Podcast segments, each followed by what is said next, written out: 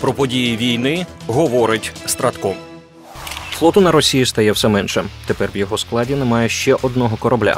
Близько 2.30 26 грудня тактична авіація повітряних сил атакувала крилатими ракетами великий десантний корабель Чорноморського флоту РФ Новочеркаськ в районі Феодосії. Йдеться в повідомленні Генерального штабу. Першоофіційне підтвердження ураження цілі надав командувач повітряних сил генерал-лейтенант Микола Олещук. О 3.43 ранку на своїй сторінці в Телеграм він повідомив: цього разу, услід за флагманом ЧФРФ крейсером Москва прямує великий десантний корабель Новочеркаськ.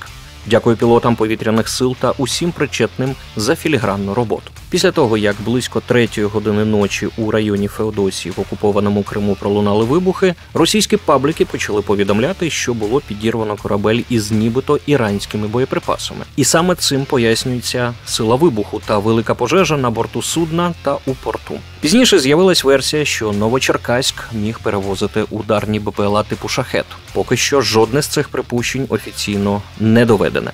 Але відомо, що ураження корабля відбулося з використанням західних крилатих ракет.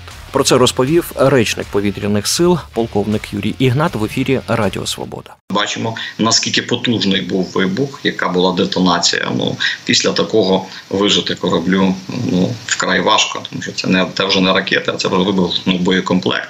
Що там саме було? Чи то шахеди, чи то боєприпаси? Ну теж дізнаємося пізніше, тому що ну можливо заявлять наші е, спеціальні служби, так і чи ГУР, чи служба безпеки України.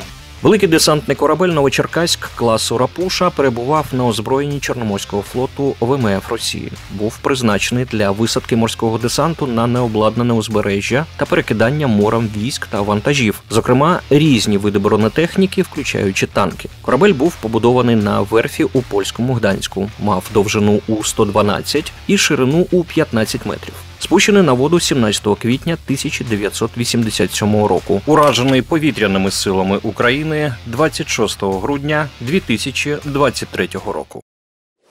Перша група українських пілотів для F-16 завершила базову програму підготовки у Великій Британії. Повідомляє прес-служба британського уряду. Ця група була сформована з шести досвідчених українських бойових пілотів, які пройшли спеціальну авіаційну підготовку з англійської мови з метою підвищення їхньої здатності брати участь у тренуваннях. Ще 10 українських пілотів-стажерів взяли участь у умовній підготовці і залишаються у Британії для продовження практичної базової льотної підготовки, а також для опанування таких таких важливих навичок, як авіаційна медицина і тренувань у центрифугах. Паралельно з підготовкою пілотів десятки українських авіаційних техніків також проходять підготовку з англійської мови, орієнтовану на інженерні спеціальності, додають в уряді Британії. Після завершення навчання пілоти пройдуть тренування з поглибленої льотної підготовки в іншій європейській країні. Це підготує їх до навчання на літаках F-16 за участі Данії, Нідерландів і США.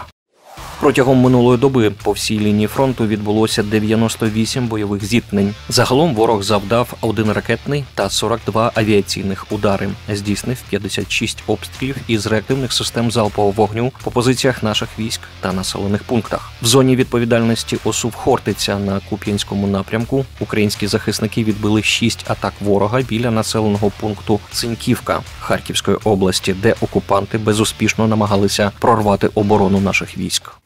У зоні відповідальності оперативно-стратегічного угруповання військ Таврія на Авдіївському напрямку українські захисники продовжують стримувати ворога, які не полишають спроб оточити місто Авдіївка.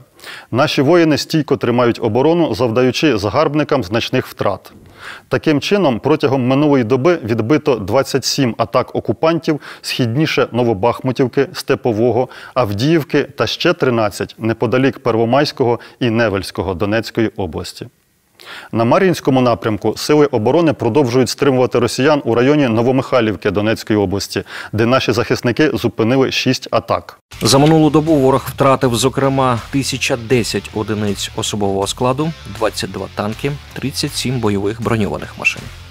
Президент Литви Гітанас Науседа допустив можливий напад Росії на НАТО, якщо окупанти досягнуть успіху в Україні. Про це він повідомив у інтерв'ю каналу ТВ3. Ні в кого немає остаточної відповіді на питання, коли поведінка Росії може змінитися і коли вона може повернути свій погляд у бік НАТО. Це багато в чому залежатиме від сценарію війни в Україні, сказав президент Литви. Він зазначив, що якщо Росії не вдасться досягти своєї мети в Україні, то вона застрягне і не зможе воювати на кількох фронтах. За його словами, атака РФ на НАТО могла б статися. Якби Захід відвернувся від України та перестав надавати їй підтримку, але ймовірність такого сценарію дуже мала. Йдеться про період, протягом якого Росія, як вона собі уявляє, могла б прорвати війну в Україні та повернутися обличчям до НАТО після мобілізації своїх ресурсів, і це може статися протягом п'яти років, резюмував литовський лідер.